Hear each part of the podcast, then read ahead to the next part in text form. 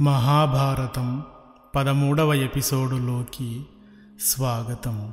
పన్నెండవ ఎపిసోడులో తన పూర్వీకుడైన యయాతి మహారాజు కథను సంక్షిప్తంగా చెప్పగా విని ఆయన కథను వివరించి చెప్పమని అడుగుతాడు జనమేజయుడు. అప్పుడు వైశంపాయనుడు యయాతి కథను వివరించి చెప్పటం ప్రారంభిస్తాడు. కానీ యయాతి కథను చెప్పుకోవాలంటే దానికి ముందు కచదేవయానుల కథను చెప్పుకోవాల్సి ఉంటుంది. కాబట్టి ముందుగా కచదేవయానుల కథతో ప్రారంభిద్దాం. వృషపరువుడనే రాక్షస రాజుకు గురువు అయిన శుక్రాచార్యుడి వద్ద మృత సంజీవని విద్య ఉంది. దానితో యుద్ధంలో చనిపోతున్న రాక్షసులనందరినీ బతికిస్తున్నాడు. బ్రతికి వస్తున్న రాక్షసులు భూమిపై ధర్మాత్ములను పుణ్యాత్ములను చంపుతూ చెరబడుతూ అత్యాచారాలు చేస్తూ ఎదురులేని రీతిగా చెలరేగిపోతున్నారు. యుద్ధం జరిగినప్పుడల్లా దేవతలు చనిపోతూ దేవసైన్యం తరిగిపోతూ ఉంది. దీని పట్ల విచారించిన దేవతలు తమ వద్ద కూడా అలాంటి మృత సంజీవని విద్య ఉంటే తాము చనిపోయిన వారిని బ్రతికిస్తే తమ సైన్యం తగ్గిపోకుండా ఉంటుంది.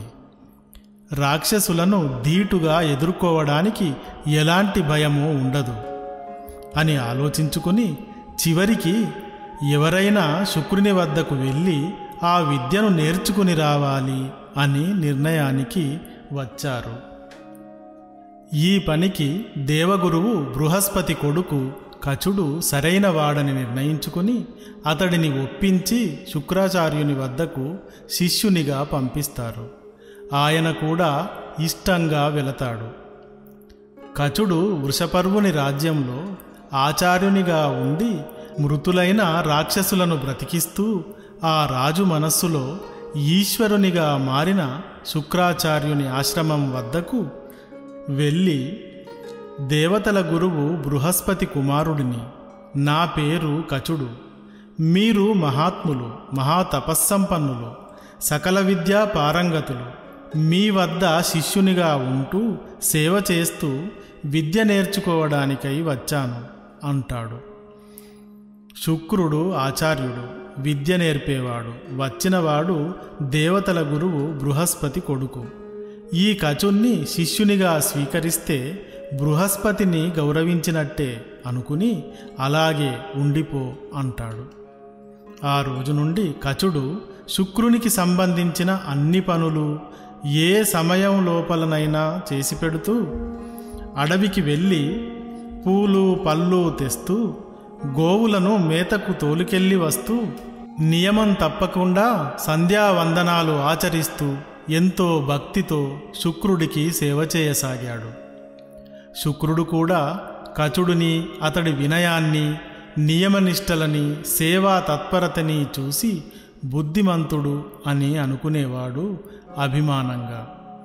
శుక్రుడికి దేవయాని అనే కూతురు ఉంది. యుక్త వయస్సు వచ్చి ఉంది. శుక్రుడు రాక్షస కులానికే ఆచార్యుడు అని వేద వేదాంగ పారంగతుడు అని అన్నింటికంటే ఎక్కువ మృత సంజీవనీ విద్య ఉందని చాలా నిర్భీతితోనూ అధికమైన ఉత్సాహంతోనూ అహంకారంతోనూ పొంగిపోతూ ఉంటుంది. అలాంటి దేవయానికి సంబంధించిన అవసరాలు కూడా కచుడు ఎంతో వినయంతో తీరుస్తూ ఉండేవాడు.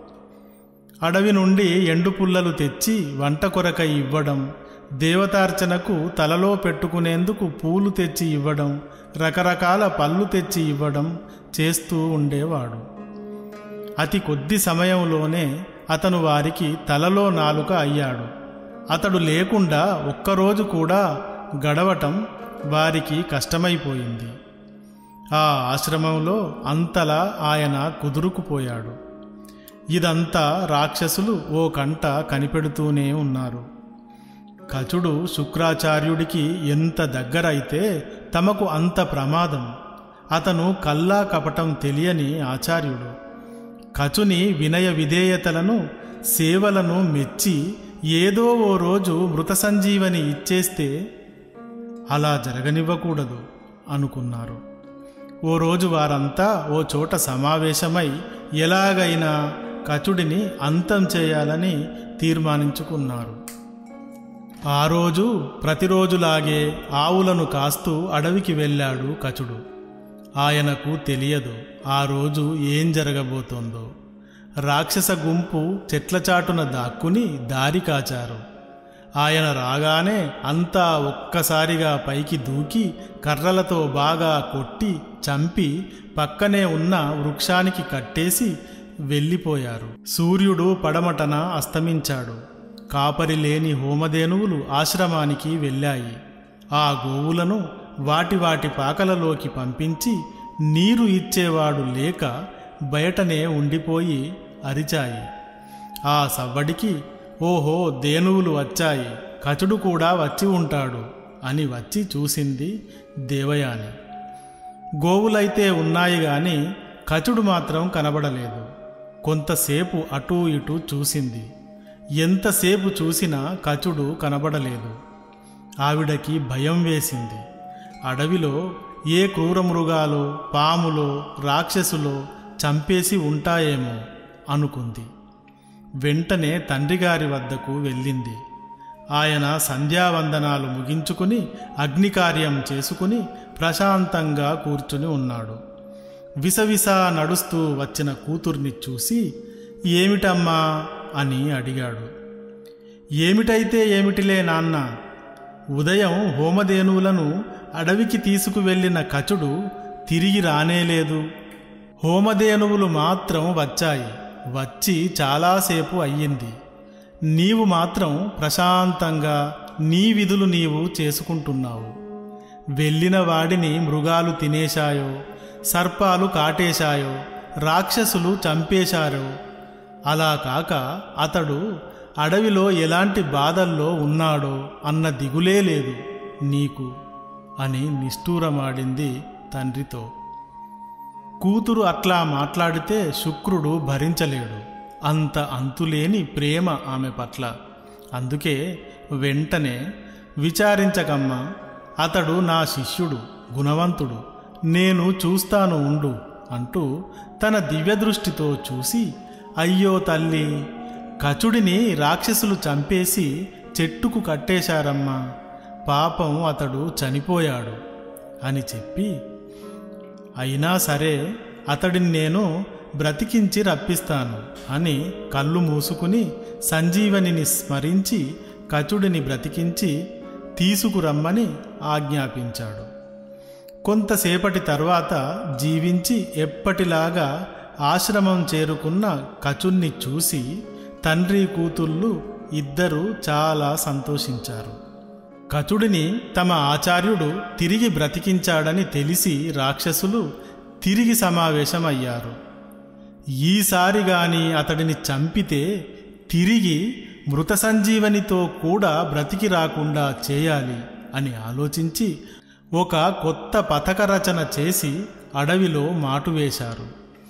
ఆ రోజు పూల కోసమని కచుడు అడవికి వెళ్ళాడు.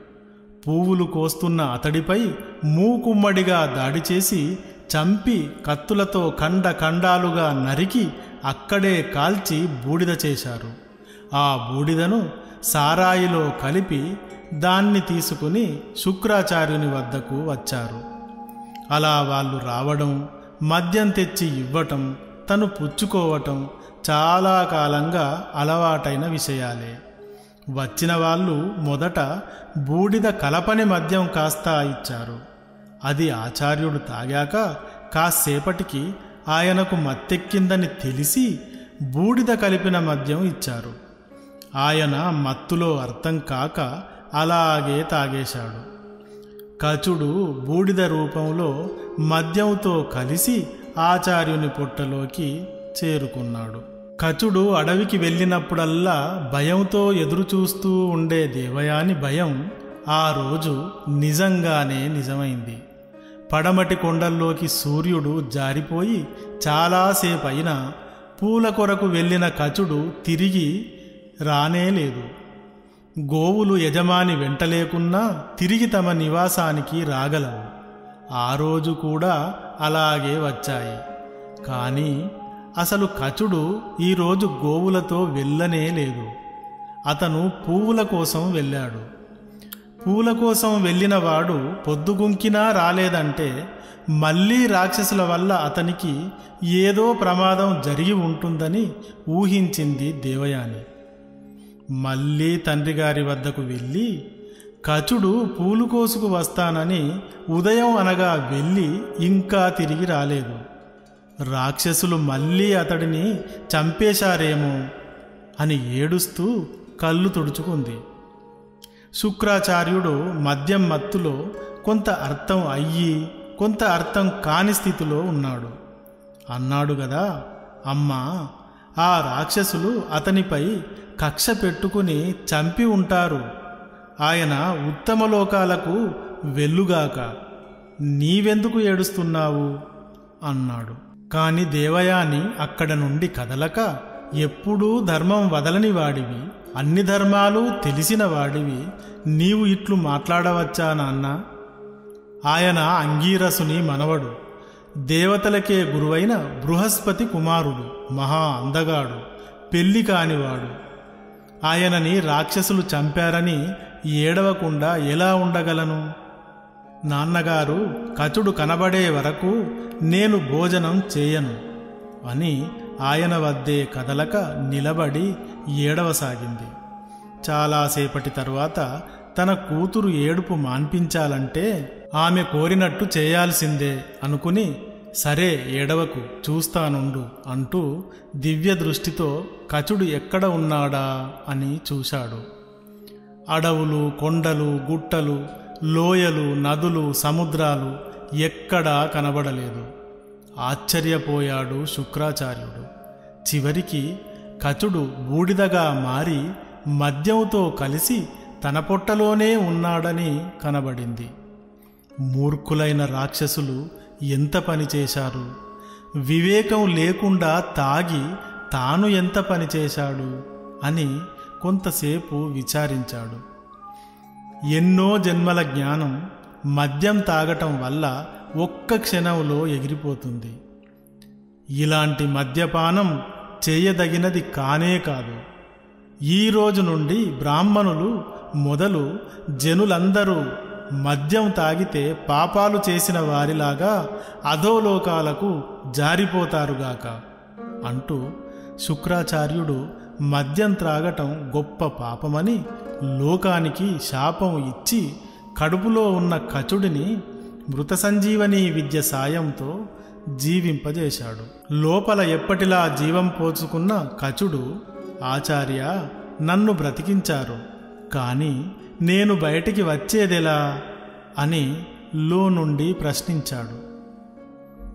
రాక్షసులు చేసిన ఉపాయం కూడా అదే. కడుపులో ఉన్న కచుడిని బ్రతికిస్తే కచుడు పొట్టబద్దలు కొట్టుకుని బయటకు వస్తాడు. కాబట్టి ఆచార్యుడు కచుడిని బ్రతికించక విసర్జిస్తాడు అని ఊహించారు.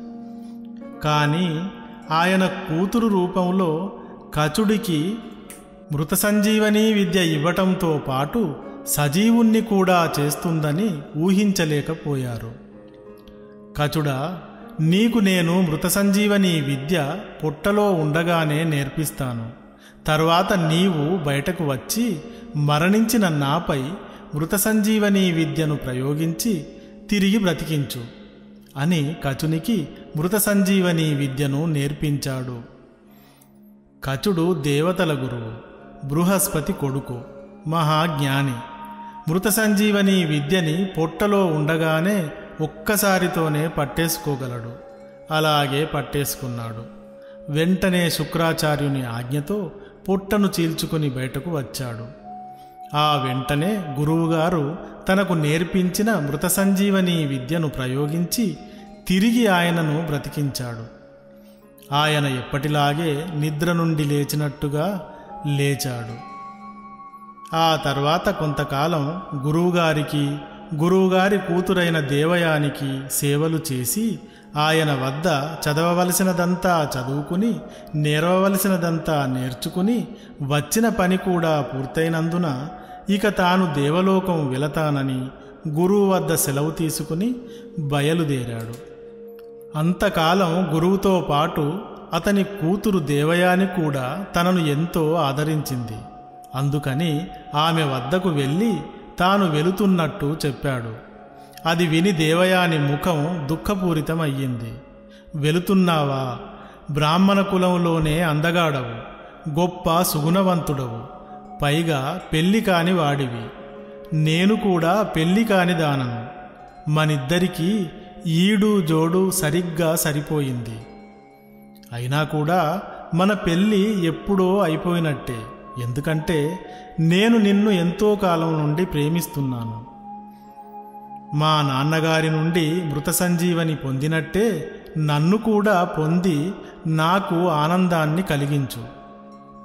అది అభ్యర్థను ఆజ్ఞో వివరణను అర్థం కాని రీతిలో చెప్పింది దేవయాని. ఆమె మాటలు విన్న కచుని ముఖం చిన్నబోయింది. ఆమె నుండి ఈ విపరీతాన్ని ఊహించని కచుడు అన్నాడు కదా నువ్వు నేను పెళ్ళి చేసుకుంటే లోకం చీత్కరించదా? గురువు తండ్రితో సమానుడు. అప్పుడు గురుపుత్రిక సోదరి సమానురాలే కదా. నా హృదయంలో మొదటి నుండి నీ పట్ల సోదరి అనే భావమే ఉంది. ఆ విధంగానే నీ పట్ల సేవాభావాన్ని కలిగి ఉన్నాను. కానీ ఇలాంటి ధర్మవిరుద్ధమైన పనిని నేను అసలు చేయలేను అన్నాడు. అతని మాటలకు దేవయాని కళ్ళు ఎర్రబడ్డాయి ముక్కు పుటాలు అదిరాయి. మృత సంజీవని విద్య తెలిసిన శుక్రాచార్యుని కూతురు తను. తన మాట కాదంటాడా? ఇంతకాలం తన పట్ల సోదర ప్రేమ చూపాడా? అని కోపంతో నీవు నా కోరికను కాదన్నావు. ఇకపై నీకు మృత సంజీవని విద్య ఉపయోగపడదుగాక అని శపించింది. వెంటనే కచుడు ఈ విద్య దేవతల కోసం నేర్చుకున్నాను. నాకు ఉపయోగపడకపోయినా నా చేత ఉపదేశం పొందిన వారికి ఉపయోగపడుగాక. ఇంకా నీవు అధర్మకరమైన మాటలు మాట్లాడావు. సోదరుడి వరుసవాడిని పెళ్ళి చేసుకోమని కోరావు. ఇలాంటి ధర్మం తప్పిన పనులు బ్రాహ్మణులు ఎన్నటికీ చేయరు. అలాంటి వారు బ్రాహ్మణులే కారు. అందుకని నిన్ను బ్రాహ్మణుడు పెళ్ళాడకుండుగాక అని ఎదురుశాపం ఇచ్చి అక్కడ ఒక్క క్షణం ఆగకుండా దేవలోకం వెళ్ళి దేవతలకు మృత సంజీవని విద్య ఉపదేశిస్తూ సేవ చేయసాగాడు. కొంతకాలం గడిచిపోయింది. ఒకరోజు ఆ రాజ్యపు రాజైన వృషపరువుని కూతురు శుక్రాచార్యుని కూతురు దేవయానితో పాటు వేయి మంది కంటే ఎక్కువ చెలికత్తెలతో విహారానికై ఉద్యానవనానికి వెళ్ళింది. వనమంతా కలియ తిరిగారు ఆడి పాడి అలసిపోయి అక్కడే ఉన్న కొలనులో స్నానాలకై దిగారు. కేరింతలు కొడుతూ ఒకరిపై ఒకరు నీటిని చిమ్ముకుంటూ ఆడసాగారు.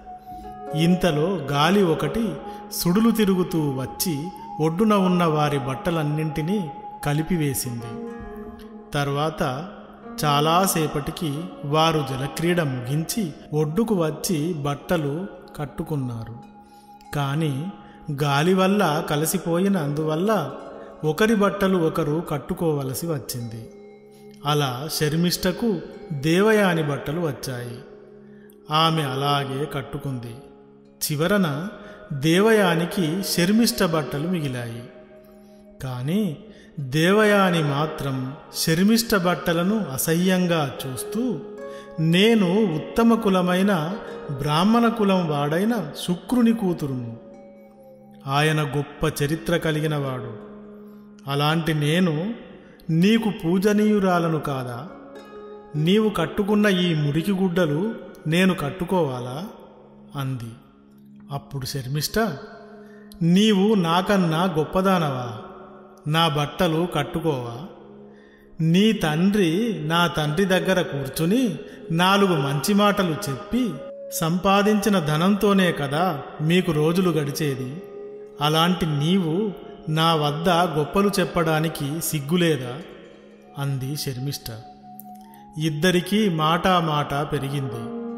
దేవయాని తన సహజ సిద్ధమైన మంకుపట్టు వదలకుండా నా తండ్రి మృత సంజీవని విద్యతో బతికించకుంటే మీ నాన్నతో సహా అంతా ఎప్పుడో చచ్చేవారు అని వాదనను పెంచింది.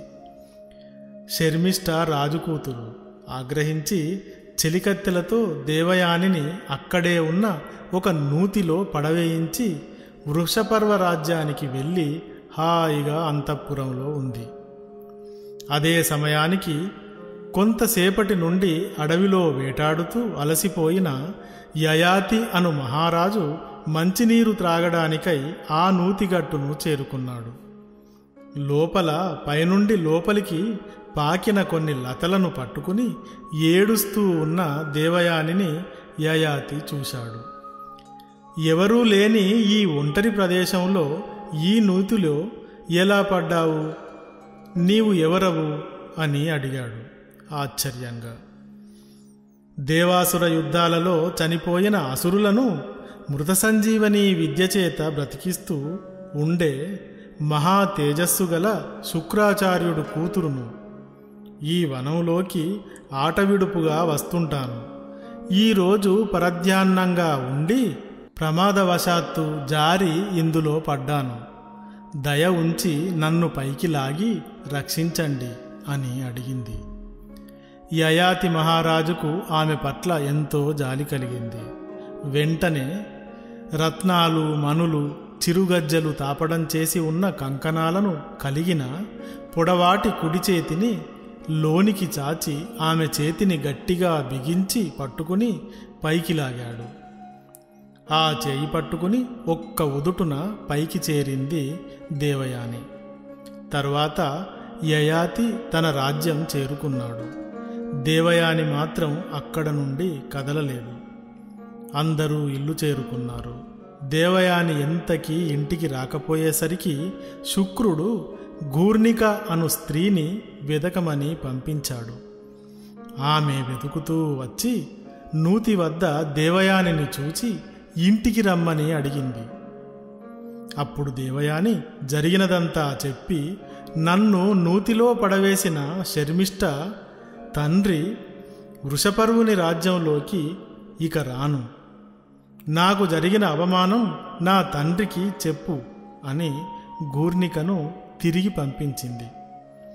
గూర్నిక ద్వారా విషయం తెలుసుకున్న శుక్రుడు వెంటనే దేవయాని వద్దకు వచ్చాడు.